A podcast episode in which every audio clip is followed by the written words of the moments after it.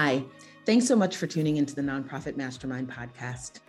Every week, I do a deep dive into the strategies and mindset behind launching, scaling, and leading a high impact nonprofit. I'm your host, Brooke Richie Babbage, and you are listening to episode number 27. In this episode, I have a wonderful conversation with Charlie Vasquez. Charlie is a storyteller, a facilitator of multi-sensory healing experiences, and a Buddhist meditation practitioner. One of the things that I was really excited to talk with Charlie about is what he perceives to be the relationship between storytelling, social justice, and spirituality. In his work as an artist and meditation practitioner, and in his work as an organizational consultant, he blends these seemingly disparate elements into a single practice. Charlie and I talk about both the why, why storytelling as a tool for advancing social justice, why the linkage between storytelling and meditation, why multisensory healing experiences. And we talk about the how. How can an organization that is doing high impact work improve its own storytelling? The through line in this conversation is Charlie's focus on doing work and helping others do work that centers our humanity in the work. His storytelling is about centering the humanity of the people who are impacted by our work, as well as the people who are doing and stewarding the work. His multisensory practice is about helping each of us connect to our own humanity as a way to move through the often traumatic and definitely sometimes chaotic world of social justice work. It's a truly great conversation that blends the mindset and the strategy. I hope you enjoy. Hi, Charlie. How are you? I'm doing okay. How are you doing, Brooke?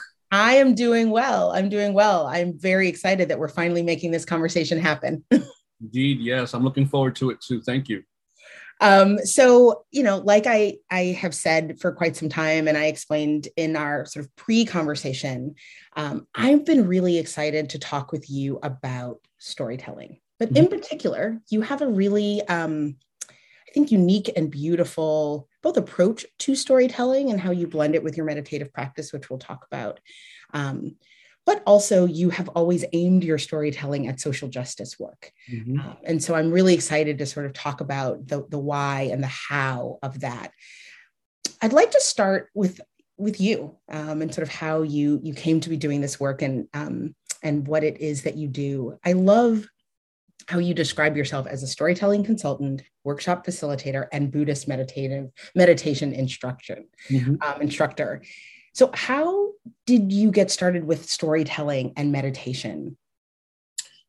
Um, there are two sort of separate yet intertwined paths that have merged in, in recent years uh, more conspicuously. The storytelling, uh, I come from very, very, my, my family's Puerto Rican. I'm, I'm Puerto Rican. I'm a New Yorker New York born Puerto Rican, but I was raised by uh, immigrants, more or less. So at home, there was this very lively, my grandparents were very, very visual storytellers. Mm. And as I didn't travel to the Caribbean uh, as a child, I actually didn't go until later in life. Um, my whole my whole idea, my whole conception of, of Puerto Rico and like the motherland, if you will, was um, was formed through these these stories that they would tell, um, usually about things that happened to them when they were young, since they left in, in their adolescence to, to New York. Um, and then there was other like stories of the fantastic and and, and horror stories, and um, so it's it just was I was a, a, lit geek before I even really started learning how to read, and then you knew it, yeah. Once that happened, I was just like, wow! I knew at an early age that it meant something it meant more to me than for most of my classmates um, story and the arts in particular. Um, the meditating um, i guess the my i was always a searcher i guess. Um, i was always a curious person and i didn't like saying like, this is all you have. This is all this is all there is. Like um, so um, you know i grew up on the subway in new york city seeing what else was out there. I wasn't afraid of very much and I remember coming across, we went on a class trip to Chinatown when I was in third grade or so, and uh, they brought us into a storefront Mahayana temple. And I remember thinking, it smelled like incense and it was really quiet. They hushed us when we walked in. And I remember thinking, wow, this is such a peaceful serene space. You know, not like the apartment I live in, not like my street, which was really loud and chaotic. And uh, something about the aesthetic, I think, and initially with Buddhism, it was the aesthetic, and then as a teen and into my 20s, starting to read more about it, um, there was an early fascination that I think in, in more recent years I've made a fuller commitment yeah. to to practicing daily, and a lot of that includes meditation. So they're they're they're related, they're connected. You know, it's interesting. I um, I see a very real connection between searching. You said you've always had a searching personality and creativity. Yeah, like those two things I think are related. Mm-hmm. Um, and it's just interesting that they manifest themselves so practically in these strands that aren't often connected, but you really connect them. Yeah, well, I realized. I mean, I think I started writing about my life for the first time in the, you know right before COVID, and then um, once we were locked down, I was like, all right, let me get this first draft done. I realized that all the bands I was in, all the writing projects, all of the studies of uh, 35 millimeter photography, pre-digital, um, you know all those journeys into um, all, all, those creative all those creative journeys were in like meditations themselves. I mean you, you lose track of time and, and, and yes. you just sort of channel inspiration and hope to capture it in some way that other people can experience. So yeah they are related. They are related you describe your work now as um, focusing on creating multisensory healing and engagement experiences for people so, so let's start with what is a multisensory healing and engagement experience, and do you see those experiences that you are working on um, and with other organizations with as being tied to storytelling and meditation? Yeah, yeah. I think the most recent culmination of uh, well, it began. The, the roots of that began as an experiment. So when I was at Bronx Council on the Arts from 2013 through 2018 I collaborated. I was running the Bronx Writers Center, so I ran the literary programs uh, that were funded through the NEA and, and, various other funders. And my collaborator was Juanita Lanzo, who ran the, the art gallery at Hostos Community College. So she was running the visual art department. Coincidentally, we're both Puerto Rican, uh, and we're both sort of curious about mixing things up and you know, not keeping things too too too neat and orthodox. So we started fusing, um, we started bringing writing workshops as, as part of the gallery programming and connecting what was happening visually in the gallery, you know, sort of uh, unpacking that information into writing experiences. And then one time, just, you know, sort of serendipitously, there was a dancer who happened to come through at the wrong time. She thought she, she had her dates mixed up and she sat down for a minute to, you know, it was in the summer to cool off. And she said, Do you mind if I just move around while you guys are writing and discussing? And we said, Sure. So I stopped what was happening and said, All right, why don't you do why don't you do impromptu performance? Um, and we'll have the writers just write something spontaneously that wasn't scripted as part of the workshop.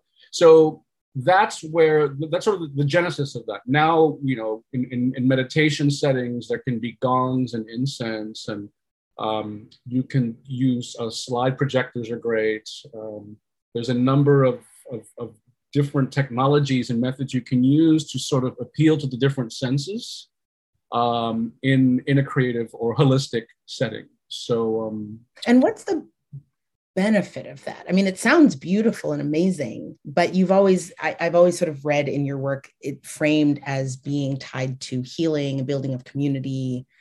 Um, why is multisensory and not better but why multisensory as a way we're kind of conditioned to it. We don't realize it sometimes. That's what happens in, in churches and in temples and so I, I think that it's really deep in our dna um, regardless of, of where we come from. I, I think that there's something deeply um, ritualistic and healing about occupying a space with other people and, and mm-hmm. having the, the, senses appealed to in these, re- I mean, uh, sort of stimulated in this really sort of appealing way. Um, and I know also for creative writing, it helps to open up. You know, a lot of people come to workshops with inhibitions of is everyone else going to be better than me i'm not you know so it, it, helps people relax i think and it helps people to get to know one another especially if they're sitting next to strangers so um, and i think coming out of covid there's interest now like with the clemente soto Velez center yeah. about getting people into space. We're doing it virtually because of the Delta variants now. Yeah. so we postpone the in-person ones, but um, we're going to come back to that when it's okay. But about getting people in these spaces to close their eyes, to breathe, to listen to bells, whatever, and, and to sort of get out all these things they've been holding on to uh, related to COVID trauma. Do you think that, I mean, COVID is definitely, um, I can see coming out of COVID the real yearning that people have to be in spaces together um, I think healing spaces together and what you're describing, these multisensory spaces being natural for us, right? To, to be sort of surrounded and engaging all of our senses. But do you think it also, or and do you think it also is helpful for social justice work in general? I know, you know, when you and I met, uh, you were just joining the Sterling Network and we were talking about mm-hmm um, the implications of your work for economic justice work and social justice work. I know you're an activist. Um, it would seem to me that a lot of people doing the work that we do mm-hmm. navigate forms of trauma, navigate yep. hardships, hold a lot um, of emotional weight as they move through their work. Do you do a lot of work with organizations around this of this type um, to help them navigate just being a social justice worker. mm-hmm. Yeah, I mean, I'm fortunate that I, um, all the organizations I've worked for and with um, have sort of centered the experience of, of immigrant yeah. Black people, Latino people. So um, to me, that kind of is already sort of the North Star. Um, I started recognizing what you're talking about without intending to not intending for this effect to occur um, when we were doing Bronx Memoir Project. I thought, well, people are just going to come and write, and share stories, and it, it, became like these weird therapy sessions, and yeah. and strangers were holding hands, and people would start crying, and oh no! If you tell them in advance that I've it's going to be that, they won't come. Yeah, holding on to this for twenty years, and finally, you know, and so. Um, I thought, well, let's just create those spaces and see what people bring to it. Yeah. So I do think that they're restorative spaces, and I've been really, um, really, really inspired by the work of uh, Angel Kyodo Williams out in Oakland. Like she's originally from Brooklyn. She wrote a book called Radical Dharma, and she is a Zen, a Black Zen practitioner mm-hmm. who has. She's sort of building this entire uh, Black identified Buddhist community uh, of, of people who identify with things in the karma and are approaching spirituality through an a- South Asian lens as opposed to a, a, European lens. So I see a lot of that work happening out there, and it really motivates me. You know, and I think I'm still on that journey, but I think there's a lot of space for social justice work.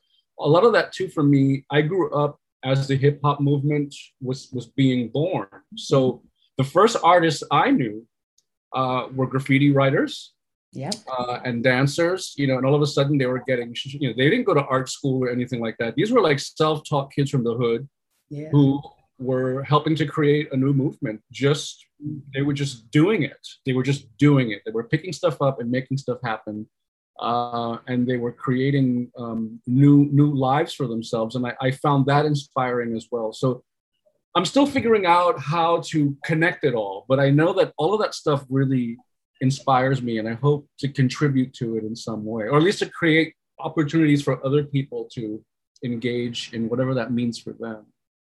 Sounds like part of what's inspiring to you, going back to ha- your describing yourself as being a searcher, being creative, the underlying um, through line, or one of them, seems to be spirituality mm-hmm. and the role of spirituality um, various forms of spirituality. You know, in particular, we're talking about your role as a Buddhist meditation practitioner um, and instructor. But as I've done my social justice work, I think I have grown in my understanding or my belief of the role of um, you know, even my own meditation practice mm-hmm. um, and the role of sort of spirituality in helping me see shared humanity between people that it might be difficult to work with. Do you see an underlying importance of spiritual practice or meditative practice? Um, does that feel like it's central to you in your social justice work? I think it's become more yeah explicit. Uh, I, I, think it was, I think that happens. I think it was always there because I, I think that the creativity itself uh, mm. connects people to something beyond them. Yeah. Um, so I, I, think I think creativity was always the doorway uh, for me, and also to create environments for other people to to to do that for themselves uh, in, in whatever framework under the umbrella of whatever project. So, um, but yeah, I, I think coming out of COVID, out of, out of the lockdown, especially, um, and having so much happen in that year and a half was just like I'm starting to write about it now, and it just feels like it happened 20 years ago in some ways. It feels like it happened yesterday. Yeah, uh, I've seen a lot. You know, outside so, of time. it is totally outside of time. It really feels like that. So I think that it's it, it's become more important for me, and not like in a preachy way. I, I have always uh, rejected, um, you know, people telling me. Wh- how spirituality and God or whatever whatever it is that you believe in works. So I think we need to figure out what resonates with us. But uh, and I think it's okay. You know, I, I think it's okay. I've been really excited to have this conversation in part um, because of what we've been talking about so far, but also um, and because you're just an incredible storyteller, right? There's the spiritual practice and and just your your creativity. Um, I, I I appreciate you as a creative person. Um, but I also am excited to talk about the work that you do with organizations, sort of helping them do their storytelling better um, and in different ways. And you know, all fundraisers hear about the importance of storytelling and connecting to donors and um, I think that may not come as easily for people. Yeah. I think um, I, I like that you bring your passion and interest and talent um, to help others. Um, and so I'd love to talk for just a little bit about how you, in your practice with nonprofit leaders and organizations that you partner with as a consultant, help them weave together storytelling and either the multisensory healing or the meditation sort of weave together the different pieces that you are integrating in your own work. How do i help them do that? Um, well normally i think i i normally help people with particular project proposals uh, usually the narrative is what people bringing me in for so either they have a first draft they want me to look at and work on or they want me to sort of help them build it from the ground up Mm-hmm. Um, at the, I, I, like to reverse engineer things. Um, so let's start with the impact. Let's start with what the outcomes. Where where are we going to be when this proposal is over? What what is the impact? What are, what are we coming out of this with? Uh, and then sort of go backwards and go, what are all the steps that we need to do there? And then what is the story you're trying to tell? Mm-hmm. So the Bronx Memoir Project is always the easiest one to explain because I, I, I did it for so long. Um, we knew that there was a, a lot of people in the Bronx who were either writers and shut out of the greater New York City area writing community for whatever reason uh, geography, economics, you, you name it, uh, language. um, and we also knew that there was a lot of people in the Bronx who had stories to tell, whether they whether they considered themselves writers or not. Mm-hmm, mm-hmm. So we put the the proposal out to the NEA. They fully funded it the first year. Uh, and the goal there was to document as many of those stories as possible and to compile them into an anthology mm. that not only we'd be able to sell, um, we'd be able to give to the writers. It would become their first official writing credit, you know, just to get people, just to sort of help move them or to show for them to show their grandkids, right? If they're not writers, right? So, um, so that project, you know, what we told the NEA was we, you know, we had to get into the statistics and say, you know, there's uh, because of the nature of the subways, the distance for people to travel to uh, Brooklyn and downtown New York, where most of the writing community and the publishing industry is sort of centered. Um, people here are marginalized uh, economically, racially, you name it. Go down the list. You know, we, we probably have that going on. Um, and it just made sense. So it also helped to create a publishing uh, mechanism within the council itself to then produce other books later on. Um, so the story we wanted to tell the NEA was we need to connect the, the people of the Bronx. You know, you'd assume they were mm-hmm. connected to uh, the, the, greater publishing and creative writing community of New York. Mm-hmm. We're largely not. Well, we largely weren't. Now more so because of that project and others. So um, that was the story we were trying to tell there. With other organizations, it's it's it's the same thing I look for. It's like what what's the end point here? What are you trying to achieve? What do you want to come out with? What does that impact look like? And who are the people, right? Who, who are the people that you are going to serve? And, and what are they like? And what stories of transformation can we tell about them to convince a funder yeah, to say, yes, I want to partner with you. We they always said don't look at funders like ATMs. Like invite them to partner with you on something that means something to their values, right? So aligning values. So what is the story of transformation? And how does that how, how does the funder also want to achieve that? You know? I love that story of transformation. What what are the core elements of a story of transformation right? If i'm a nonprofit leader and, and actually let me pause. It it strikes me that this is powerful both in terms of fundraising and outside of fundraising. If i am running you know a small organization or a growing organization there's so many stories mm. that i can tell to different stakeholders right? So you know we're talking about project proposals um, but there are stories to tell to get um, non-institutional donors. There's stories to tell to get coalition members to join a fight. Um, so my question is sort of about storytelling in general. If I'm trying to craft a story for my organization to activate a stakeholder, right? To engage and activate a stakeholder. What are the core elements? How do I show transformation? Um, and you also talked about the who, right? Who are the who are the people that I should be engaging to tell the story? Do those questions sense? Yeah, yeah. Well, I think in in in our kind of work, it really is about the who. And there's different who's, right? So who's doing right. the work, who's being served, who's funding it, whose voices are heard. Yeah, who's writing the final report. You know, that's who's, right. who's bookkeeping. Um, so uh, how do you show that transformation? Well, okay, so it's, it's all about the people. So what how do you do this? You, you humanize it. So for instance you can use statistics and say you know 17% of people blah blah blah and, or uh, in, in the pre-survey this many percentage of people okay that's great. That doesn't mean anything. It's not moving. It's it's purely math.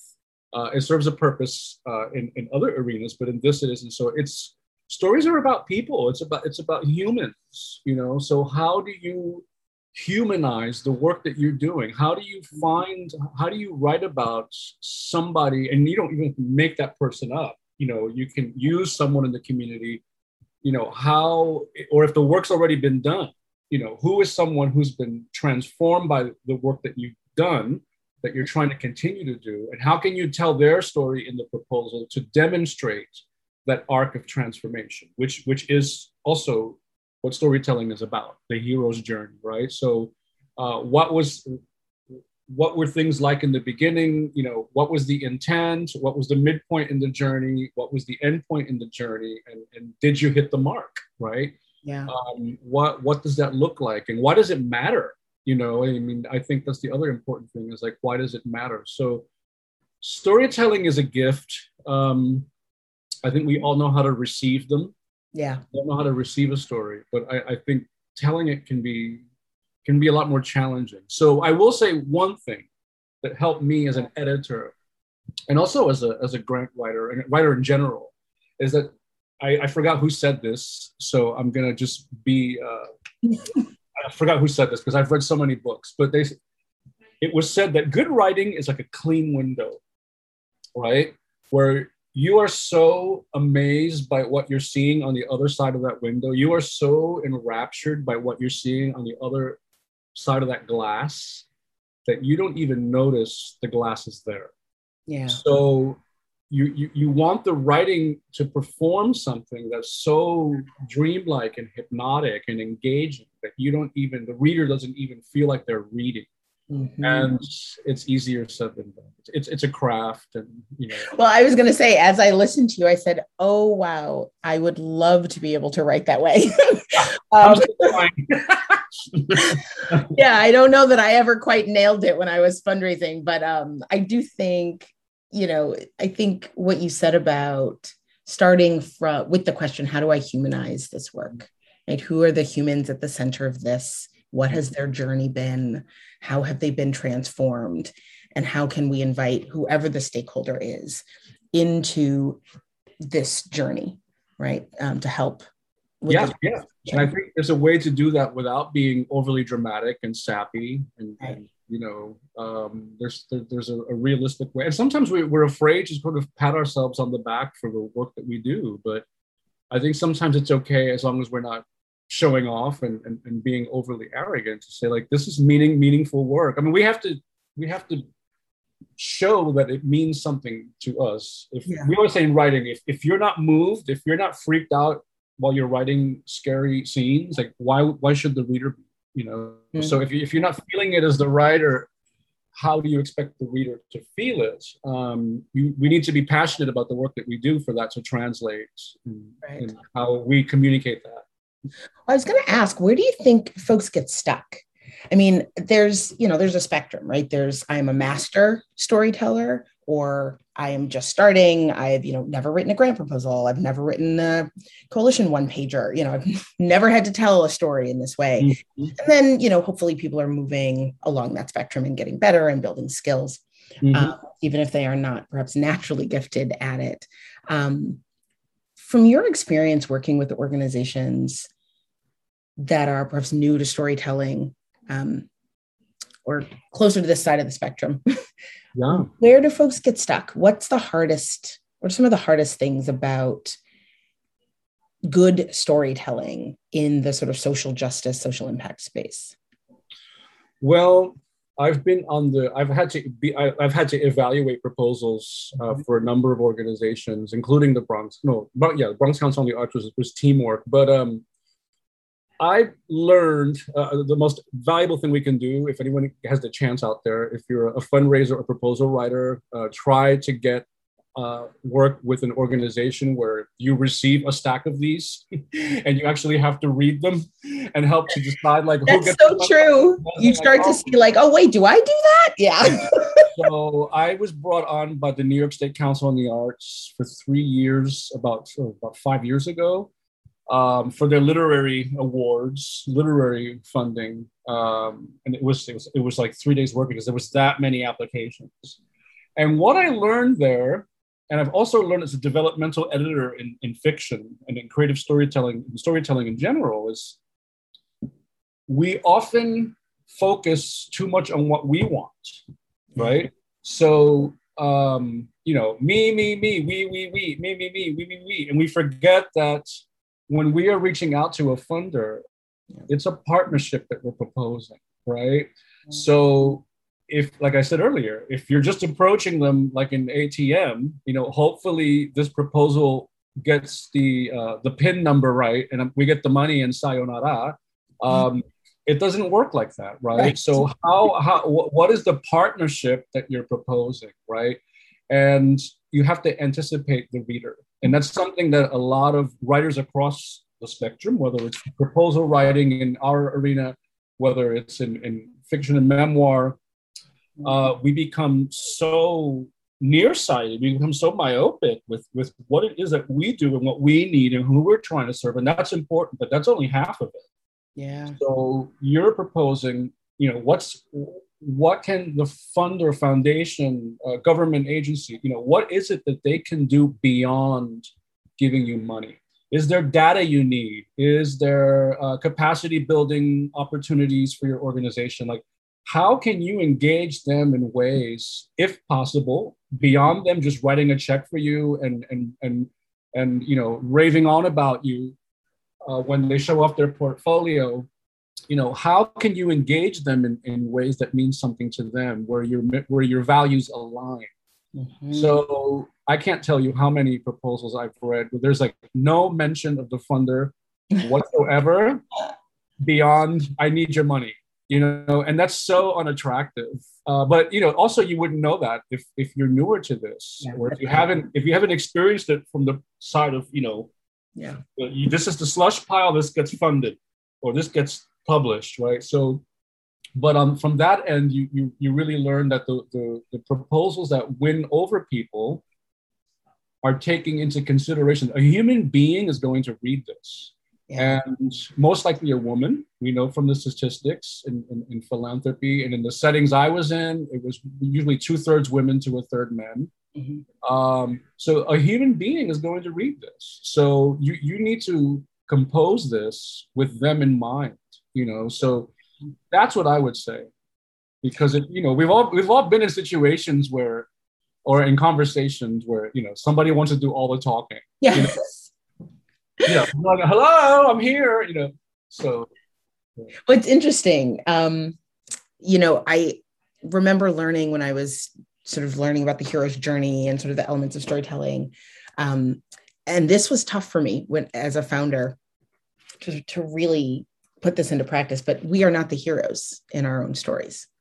Um, and, you know, I work with a lot of founders, and it's mm-hmm. not that we see ourselves as heroes from an ego perspective, right? None of the founders that I work with, I mean, they are all deeply dedicated to the communities and work, um, people that they work with.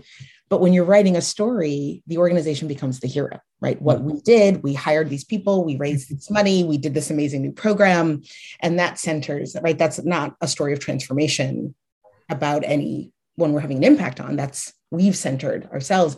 And part of what I also hear you saying is not only are we the hero, you know, maybe we're the guide, the funder has to be in the story right so it's it's the community or the people that we're impacting and the funder has to see themselves or be able to locate themselves in this story right and what does that look like with who they are right yeah. Who, yeah. who are the people you know is it just a foundation? Well who works at that foundation? You know who, who are the people that make this work happen? And and what, what is there room for them in that work? Um yeah. I think part of the thing that was tricky i remember you know the i believed very much in my theory of change. Um and so i saw proposal writing um as a form of sort of advocating for a theory of change, right? Mm-hmm. I was I'd been a lawyer. I was very good at writing persuasive advocacy memos and briefs, where essentially you say, "This is what I do, and here's why it's good." Mm-hmm. Um, that is not a story, right? right. Um, and part of what I hear you saying is, if if you flip the question, "What do you do, and where are we aligned?" What do you care about, reader, and where are we aligned? Then you're going to write differently yeah. That's your question. Yeah. Because then you can tell the foundation, you know, up until this point, we've been able to serve 100 people. If uh, if if if you if, if we're awarded what we're asking for or part of that money, um, you know, we'll be able to increase that impact, and you know, and and and then you sort of imagine, you know, what is their version of that story as the funder, right? Mm-hmm. Where, where do the two missions meet in the middle? And um, how is the you know how how can you as a nonprofit organization also fund the mission for, to further the mission of, of what the foundation or fund is trying to do beyond just cutting a check yeah. and that can be that can be a hard one to learn but i've found that um, the organizations I've worked with, and in my own work as a consultant, I, I had to write a, a proposal for myself that the New York City Department of Health funded back in 2019 for um, a storytelling project for LGBTQ youth of color. You know, so I had to sort of turn that those magical powers onto myself. And mm-hmm. after learning about working with other organizations in the Bronx Council, uh, and that that also went through where there was room for the New York City Department of Health to um, to sort of activate, you know, to, to do work beyond just cutting a check. Yeah. Um, so that that really helped. That, that that can really really help. And just think about who it is you're engaging and, and how can you engage them more deeply beyond them. Maybe there are places that are you know only have a staff of two and all they want to do is cut you a check, right? So you know it's, it's good if it's good if you know. So again, it comes to relationships and you know knowing knowing what you're working with.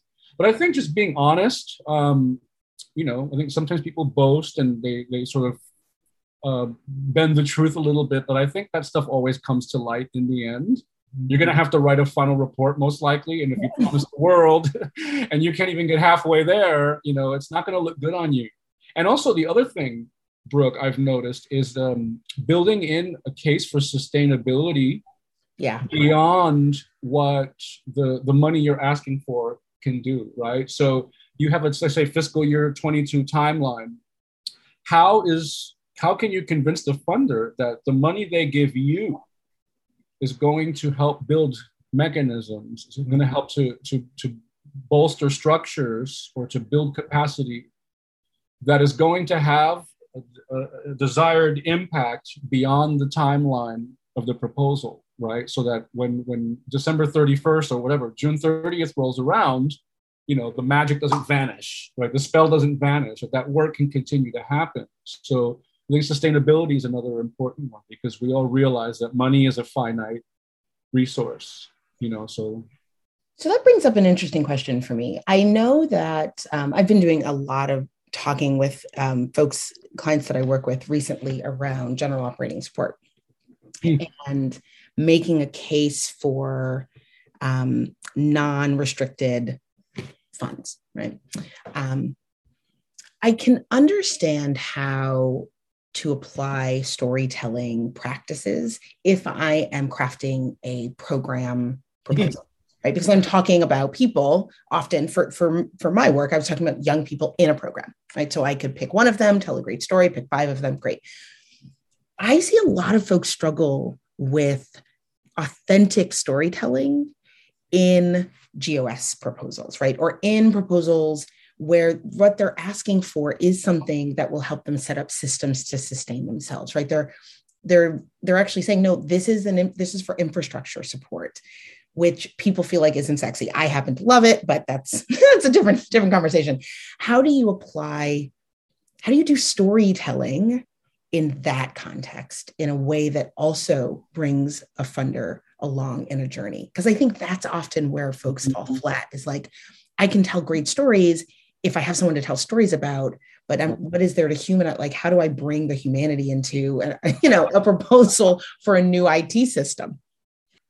um, my gut answer is um, you know getting getting the, the, the organization has a bio right so the organization was founded in so and so year by so and so for whatever reason mm-hmm. um, there's a board of directors who are probably going to have um, profiles and biographies that are going to align with that work in some way or sometimes not um, and you have uh, people who do nonprofit work on the staff or usually um, usually care about the kind of work that they're doing because I did it for years. It doesn't pay. It's not, it's not the best pay, but you know, you, you feel good at the end of the day that you're helping people.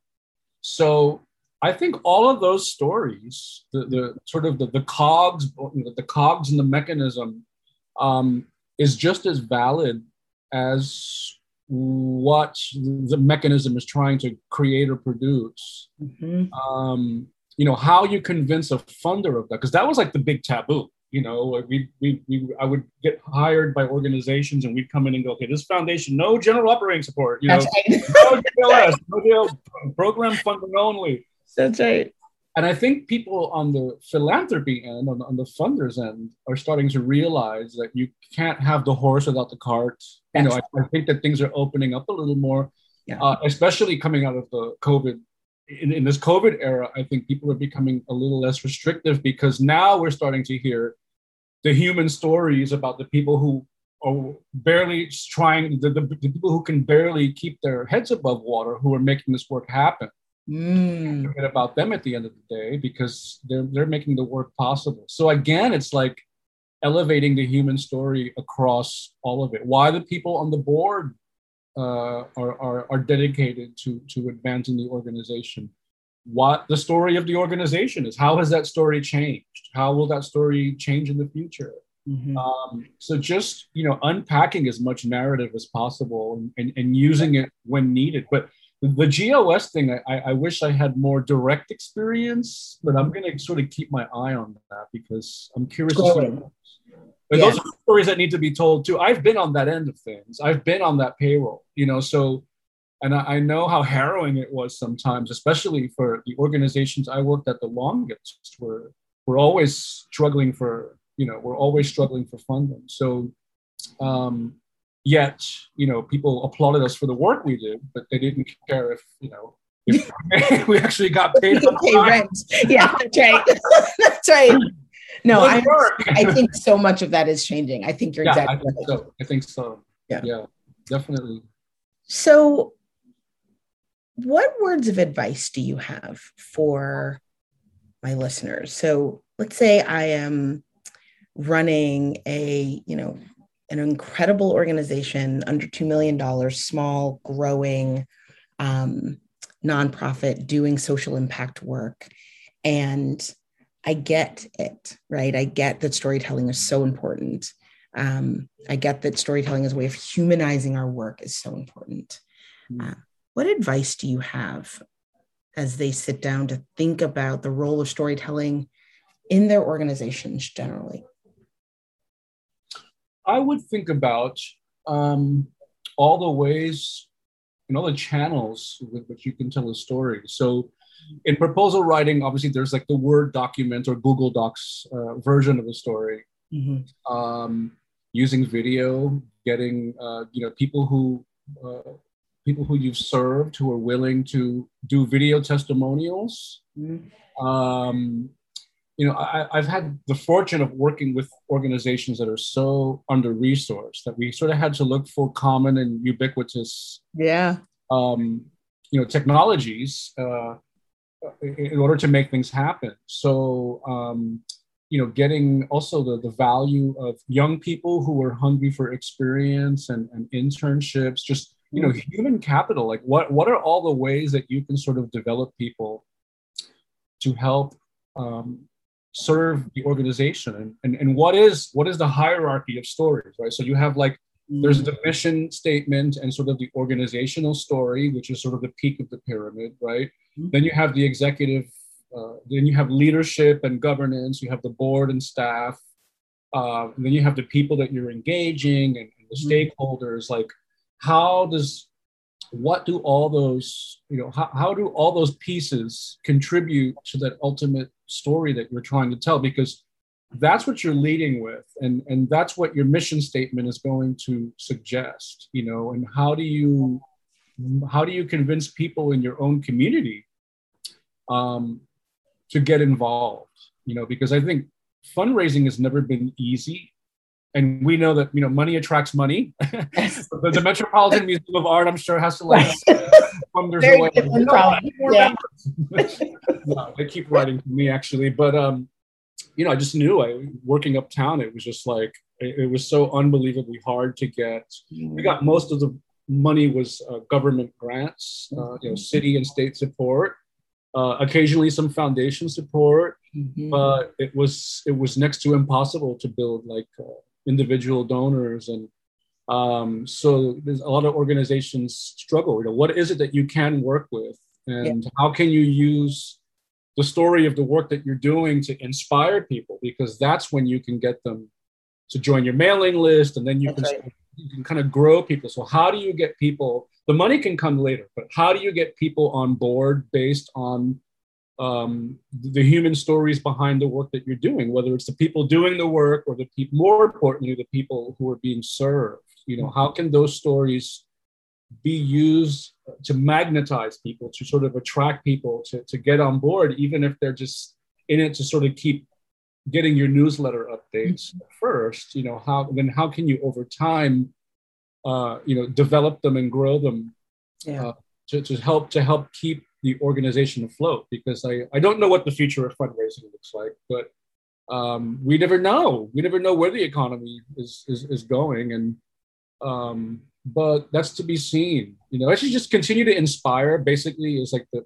the advice like how can you use story to inspire people um, to to partner with you and to join you on your organizational journey in, in whatever way they're able to contribute I love that. Magnetize. I love that word. Yeah. Um, well, Charlie, this has been a great conversation. Thank you so much for taking the time to talk with me. And um, I always love hearing about your work. It's really just, it's really incredible what you do. yeah if anybody wants to find me um, charlievasquez.com is my website i'm all over social media people can reach out and say hello if they have any questions i'm here to help is there a particular platform you like best? I'm partial to LinkedIn, but other folks like Instagram. I love LinkedIn for this stuff. LinkedIn, yes. Awesome. LinkedIn, Charlie Vasquez. Um, yeah, I think that's the, probably the best for for work related stuff. But you, people come to me wherever they they find me, and I'll figure awesome. it out. And you post most of your blog posts on LinkedIn. That's where I read a lot of them. I've been doing. I've been better about that. Yes. Yeah. Good. Yeah. yeah. Awesome. Cool. Well, thank you so much, and have a great rest of your week. You too, Brooke. It's great to see you. Great to see you too. Thank you so much for joining me on this week's episode of the Nonprofit Mastermind podcast. If you enjoyed this episode, please subscribe on Apple or wherever you listen to your podcasts and share with your friends. And if you extra liked it, I'd be honored if you'd leave a review. I'd also love to share some free resources with you. If you're a nonprofit founder or leader in the first two years of building your organization, I'd love to invite you to watch my free training, How to Turn Your Social Impact Idea into a Nonprofit. You can sign up at richiebabbage.com backslash vision to reality sign up. And if you're a leader of a small six figure organization and you're ready to scale to the next level of massive impact, check out my free training, Scale Your Small Nonprofit to Big Impact. It's a roadmap to getting the funding, staff, and support you need to hit your first million dollars. You can sign up at richiebabbage.com backslash ready to scale. Finally, if you'd love some more leadership resources and strategies delivered right to your inbox, sign up for my weekly newsletter, Leadership 321. Each week, I curate and share three articles, two resources, and a quote on a theme. That's all for now. Have a great week, and I'll see you back here next week for more Mastermind.